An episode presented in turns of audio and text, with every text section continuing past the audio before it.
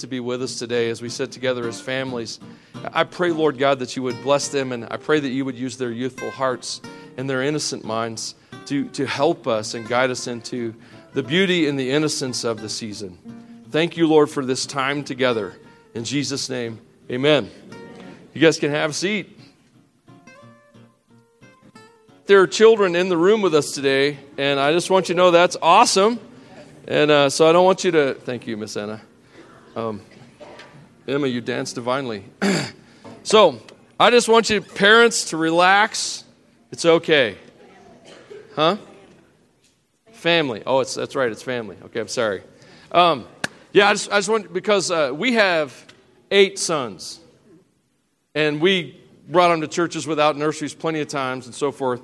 And uh, I just want you to know that sometimes what God does when our children uh, act up or don't act the way we wanted them to, sometimes what God does is He's teaching us how to be have grace and how to love them and be patient with them. So today we're going to take that lesson. We, I am going to do my best to be short. However, there's a snow squall outside, apparently. I just got alerted again, and so uh, we can't go anywhere. If we do lose power, though, don't worry. It will not slow me down. All right? Okay? Sounds good. Just don't worry about that. Sounds super good. Uh, let me get to where I need to be. I am not in the right place, which is common for me. Very common. There it is. Hallelujah. Okay. Um, man. So, welcome again. Uh, we're going to look at the shepherds for a few minutes, I'll, uh, and I'll try to be brief here, but I also want to uh, grab a hold of some ideas uh, today about Christmas and things around it. As soon as I figure out what my slides are doing, I'm going to be good. Hey, I know that you're taught to have great expectations of your life and of the world that you're in. I know that's something we talk about a lot. And hey, by the way, boys and girls, I'm going to need you here in a minute. So just try and stay in the zone with me, okay? I'm going to do my best here to, to not lose you too badly. But we're kind of taught that you should have great expectations of your life. And I, am not saying you shouldn't. I'm not saying lower your expectations. Things are going to be far worse than you think. I'm not saying that. But, uh, yes, I skipped that. But what I am saying is, we have too great an expectations of the world in which we live, and not enough of the expectations of the world to which we have been saved for. Yes. And what I mean by that is, God created Adam and Eve, put them in this awesome garden, and He created them to need God. He created them to need God. Now, you and I live in a world where we're like, well, I don't need anything. I'm, I'm me. I, I'm 10 foot tall and bulletproof. Uh, I just, I, whatever it is, I cowboy up, I motor through, I get her done, whatever it is. That's the mentality we're taught to think in our world. And that's a, that's a, that's a load of something you shovel in a cart and haul off somewhere. That's not a, that's not true. And God created us to need God. God created, and when we evicted God from our world, and that's what Adam did, and that's what every one of his children has done up to up to you and me, when we threw God out of our world, we threw out of it our greatest need. And that's what Christmas is about. It's about God trying to find a way, not trying to find a way, it's about God finding a way to fix the problem of mankind evicting God from the earth. And so, when we think about this story today, I, I want to present just a few ideas. One, I want you to look at your life a little different. I want you to think about where you are in life differently than you do now. I want you to stop thinking of yourself as your job, as your role. I mean, I'm not saying those things are wrong. You might be a, a plumber or a manager or a business owner, or you might be a husband or a mom. Uh, you might be those things, but all I want you to do is I want you to see that your station in this world is not your station in the kingdom. What you do here in the place that needs God but doesn't have God is not what you have been redeemed to do in the place that has God and wants you in the family. And that's where we begin to see this in the story of the shepherds, and we begin to see why it was so exciting and so fun. Uh, as, as, we, as we roll through them, I'm sorry, I'm, my voice is cracking a little bit. I think I'm going through puberty. It's no big deal. so, we, we're coming today, we're talking about the shepherds. So the boys and girls in the house, if you're, if you're under like, what, 10, what's, if you're under Tucker's age, under 12, just say hi. Parents, help them out. Let's try one more time. If you're, if you're under 12, just say hi. Hey, boys and girls, I got a couple questions for you. I need you to help me teach your parents some stuff, okay? And you're like, no problem. I teach my parents things all the time. got it. So, I, can you tell your mom and dad what, shep- what animal it is that shepherds take care of? Can you just tell them real quick? What animal do shepherds take care of? They're fluffy. How do they say? Somebody say it loud. Sheep. That's good. They take care of sheep. Now, I want to talk about just for a minute what it would be like to be a shepherd. And here's what I think it would be like to be a shepherd. You ready? Boring. Boring. Every day, same thing. Feed the sheep, find the sheep, clean the sheep, bed the sheep down. Next morning, feed the sheep, find the sheep, clean the sheep. Every day. It's like that old, no, the kids don't remember donuts commercials. Sorry, that's, that's me forgetting I'm older than dirt. That's what that is. So, anyway, my, my point is uh, Shepherd's life was probably really boring. And mom and dad, it was probably kind of mundane like your life. Because isn't life the same routine over and over again? You get up, you go to work, or you start your routine of the day, whatever it is, and it's every day the same thing, week after week, month after month, year after year. It's mostly pretty boring until it's not.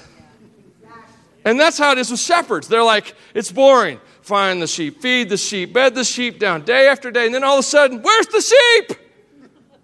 There's a bear, there's a lion, we lost the sheep or something, you know? Whenever it's exciting, a lot of times it's not the excitement you want. It's not like Hollywood's excitement, you know?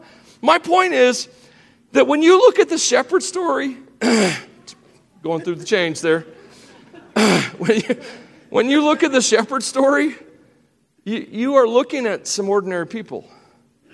They're just like us. And they were having a night like they had every night. Taking a day of doing the same thing over and over and over and over. And then something changed. Year after year, day after day, same thing, and then a big surprise. Hey, boys and girls, you guys probably know what appeared in the sky and started singing. Could you tell mom and dad what was singing in the sky when the shepherds were there on that night that Jesus was born? What were they? Angels. That's right. Here, everybody, all they do this, boys and girls. Get your parents to do it too. No flappers. Angels. You're like, how do we know they had wings? Well, I don't know. I got that from It's a Wonderful Life, actually. So, um, that was funnier than you know. Uh, Luke chapter 2, verse 9. Suddenly, an angel of the Lord appeared among them, and the radiance of the Lord's glory surrounded them. They were terrified. This was not the party they wanted. they were scared. It's kind of funny that when heaven's excited, human beings get scared. It's kind of normal. So everyone, all these angels show up. The glory of the Lord shows up. The angel reassured them, "Don't be afraid." Everyone say, "Don't be afraid." Don't be afraid. Don't be afraid. Don't be afraid. I bring you good news that will bring great joy to all people. The Savior, yes, the Messiah, the Lord, has been born today in Bethlehem, the city of David.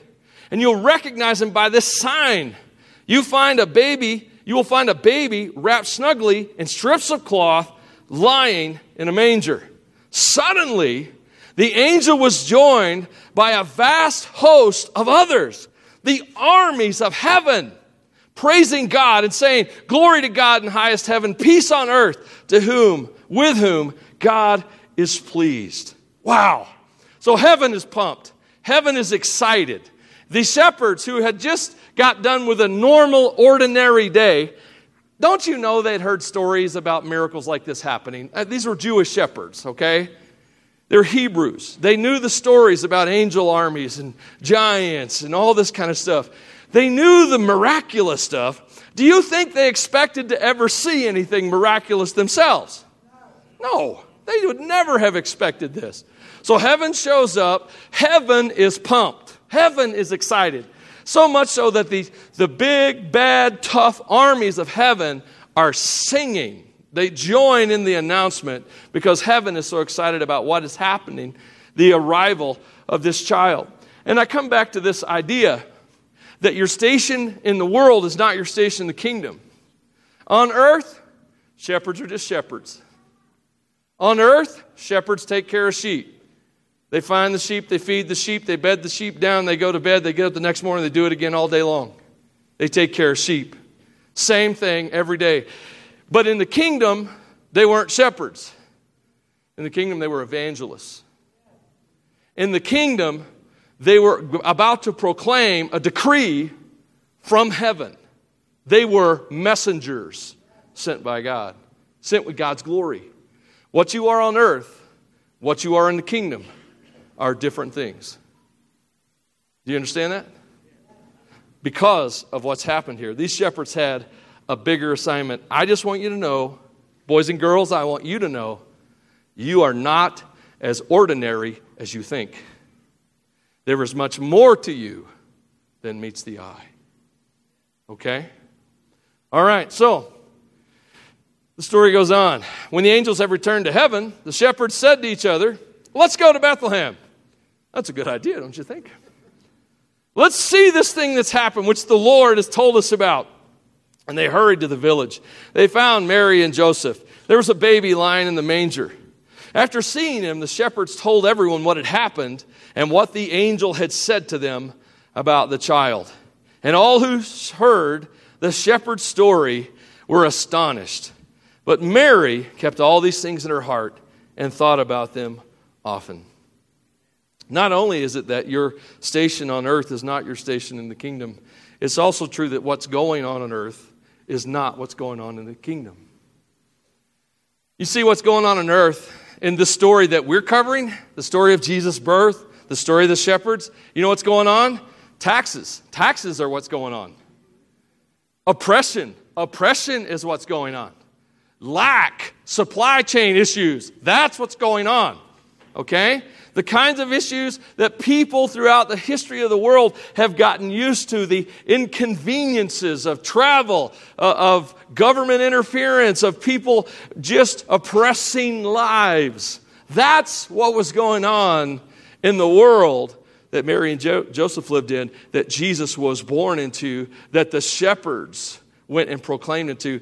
That's what was happening in the world. But that's not what was happening in the kingdom, and that's not what was happening in heaven. I often think, I have these weird thoughts. You can ask my wife, she will testify that I have weird thoughts. And this is one of my weird thoughts. I often think, like, what would it be like to be a shepherd? Your every day is the same old thing, every day, boring, mundane, all that. Then all of a sudden the angels show up. They have this awesome, cool announcement. And you're like standing there hearing this announcement. And what if instead of going, well, we got to check this out, which would make sense because they were probably bored but what if they just said, well, you know what? So what?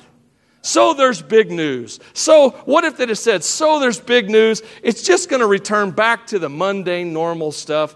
I'm not wasting my time going to Bethlehem. What if they had behaved and reacted in such a way? You say, Michael, well, that's ridiculous. Totally ruins the, Christian, the Christmas story. Yeah, I know that. But so often in life, we never take time to celebrate God's blessings because we know that tomorrow's coming. The ordinary is going to reassert itself. The mundane is coming back. It's like when you were a kid, and all you boys and girls in the room, Christmas was yesterday. I, I hope that you did well. I hope you did better than Cole, which is, you're like, what's that even mean? I, I don't know. I just said it. Don't worry, boys and girls. but here's the thing do you remember when you were children how you felt the day after Christmas? Like there's this whole season of buildup. And then Christmas happens, the last present gets unwrapped, and then it's over. And it's kind of a letdown. Not that any of you boys and girls have that going on today, but I'm just saying the day after Christmas was kind of a reass- reassertion of the normal. What if people stop celebrating the good things that God does just because normal, ordinary, mundane, and troublesome things are likely going to reassert themselves? And so I just want you to know that not only is your station on earth different from your station in heaven, I, I want you to know that what's happening in the kingdom is greater than what's happening on earth. That, yeah, you may have to go to work tomorrow. You may have to do that. Probably will. But I want you to know that even though you'll be about your ordinary life, playing with toys that are at least two days old, if you're a child or a man,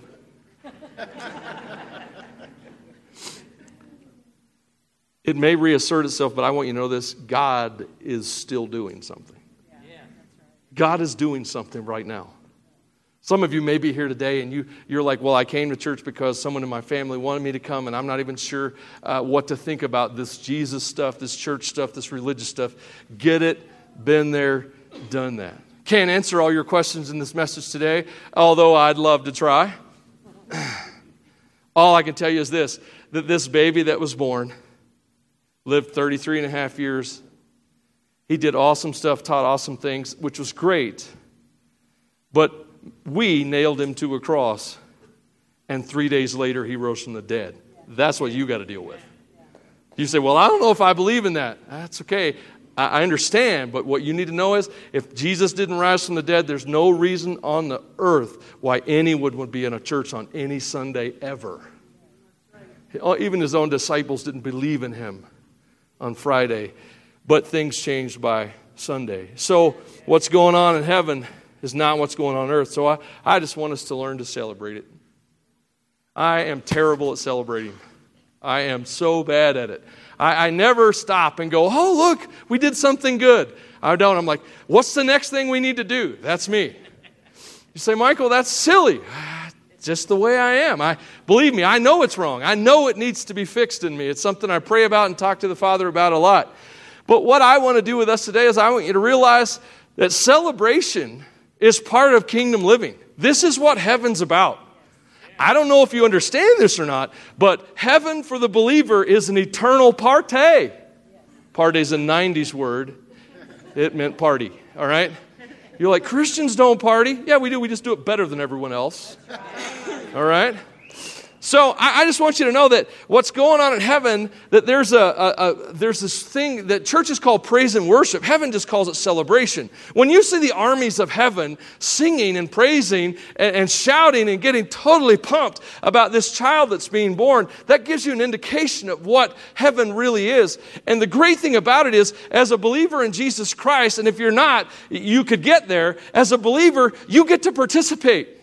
Every day you can join in the worship that's in heaven. Now I know some of you are thinking, well, I'm not really a singer. Singing is not necessarily worship. I know a lot of people who sing but don't worship.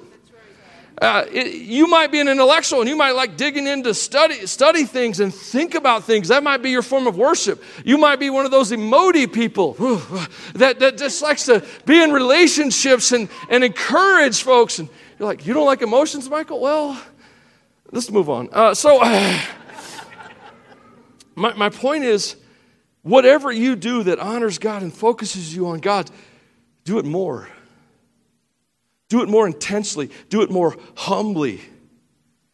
Instead of trying to fix your own problems in 2022, which we'll talk about more next Sunday, learn to worship in your now. Worship to learn to celebrate that God is doing something. And He's doing it right now. He's moving in your life. He's moving in this community, He's moving in your children too. Hey, boys and girls, one last thing. I need your help, if you don't mind. I need someone to get, like go, yay, real loud. Can you guys do yay? Let's all together, all together. Ready? Yay! Worship team, let's come on up. Let's come on up, worship team. One more time, all the kids, all the parents. Yay! Woo! Let's all stand up and let's worship a bit.